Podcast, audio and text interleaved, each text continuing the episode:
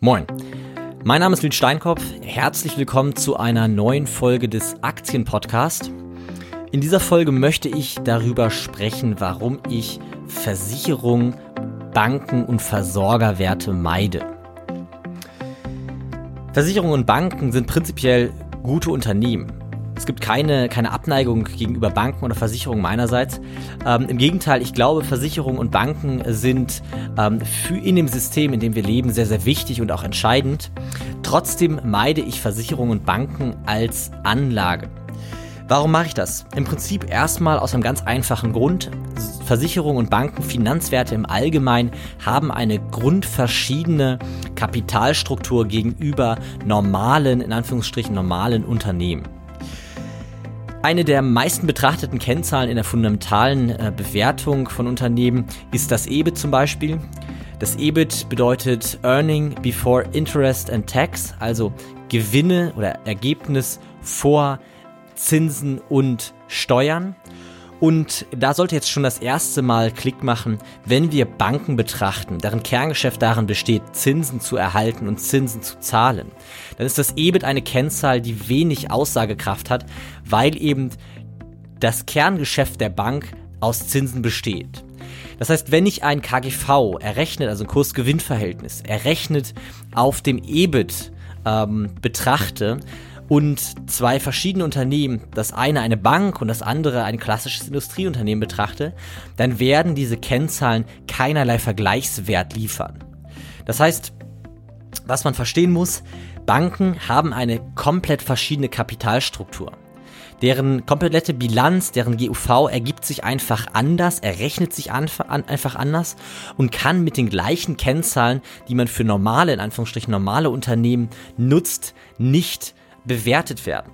Das heißt, wenn ich mich um Banken oder wenn ich Banken als Investment betrachten will, dann muss ich anfangen, eigene Strategien für diese, diesen Markt, für diese Nische, für diese Branche ähm, zu finden und eben eine komplett eigene Bewertung zu machen, die nur innerhalb des Finanzsektors Sinn macht. Es gibt aber noch weitere Gründe, warum ich mich vor Banken, äh, von Banken zurückhalte. Das eine ist, dass äh, die Entwicklung von Banken historisch gesehen sehr, sehr unstetig ist. Die großen Banken aus den achtziger Jahren haben heute fast keinen Namen mehr. Ähm, es gibt eine der größten Banken, ist zweitausendsieben pleite gegangen, und zwar die Lehman Brothers. Keiner hat das so vorhergesehen. Und es ist auch historisch in den fundamentalen Kennzahlen, selbst mit dem Wissen, dass wir, äh, dass die Bank einige Jahre später pleite geht, kaum zu finden, dass diese Bank Probleme hatte oder Probleme, ähm, die, die äh, Kapitalstruktur so unsicher war, dass sie durch Probleme in, äh, in die Insolvenz gerutscht ist. Das heißt, die, äh, die Entwicklung von Banken ist sehr, sehr unstetig und sehr, sehr undurchsichtig, zumindest von der fundamentalen Seite her sehr, sehr schwer zu bewerten. Und das ist einfach ein Grund, warum ich sage, ich halte mich aus dem Bereich der Banken fern.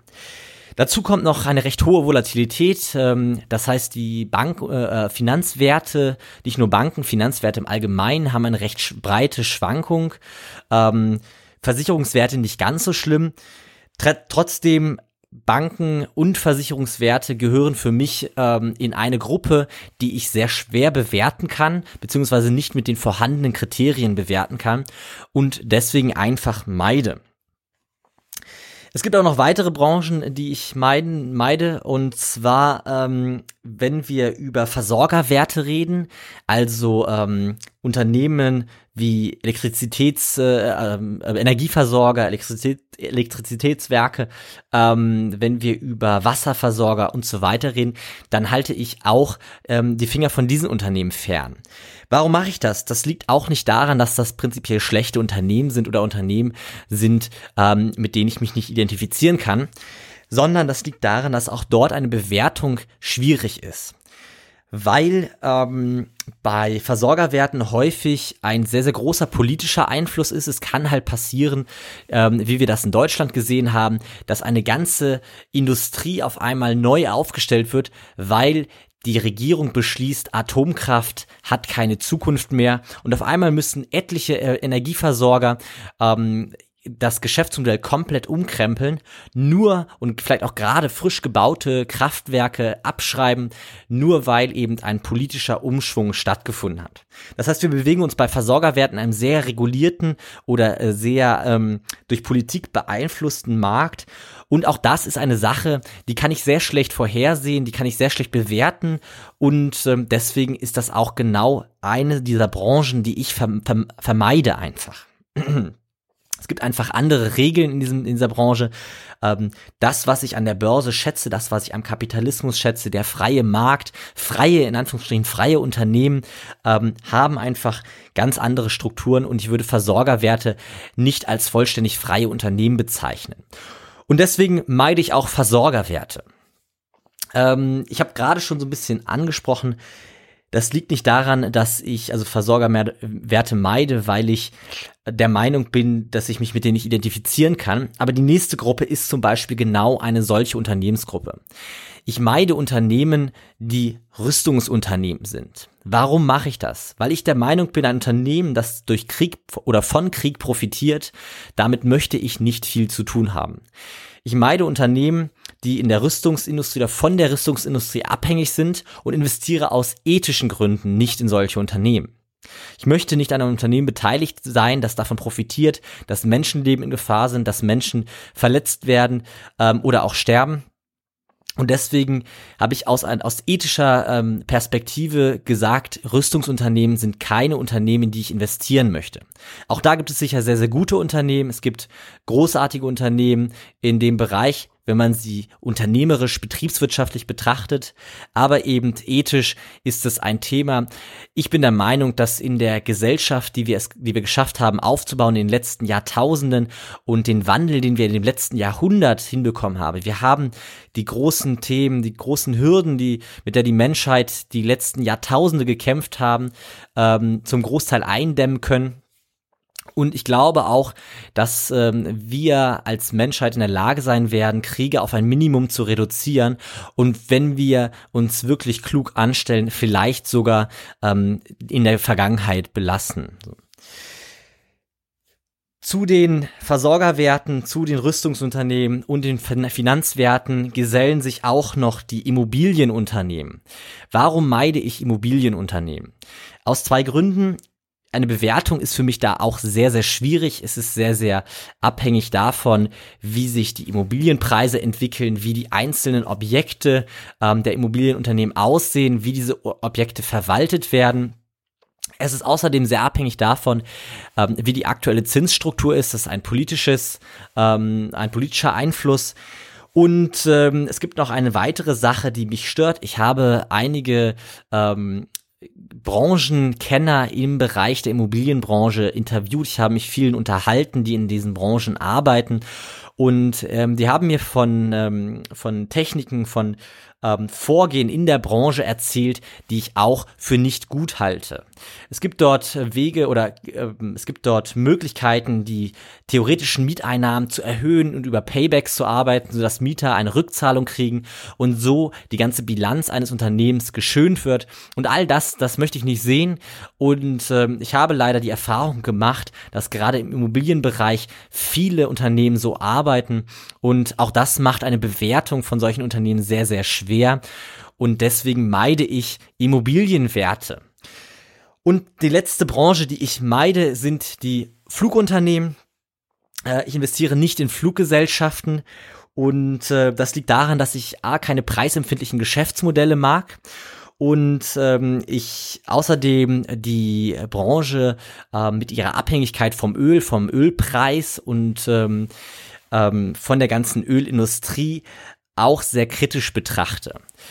Ich habe in der Vergangenheit äh, mich immer wieder mit, mit Fluggesellschaften auseinandergesetzt und häufig festgestellt, dass dort irgendwie ähm, ein sehr, eine sehr komische Struktur in dieser Branche existiert. Man sieht es häufig, die Fluggesellschaft macht Verluste und die Unternehmen werden gekauft, werden unterstützt von, ähm, von Unternehmern aus dem Nahen Osten. Und warum machen die das?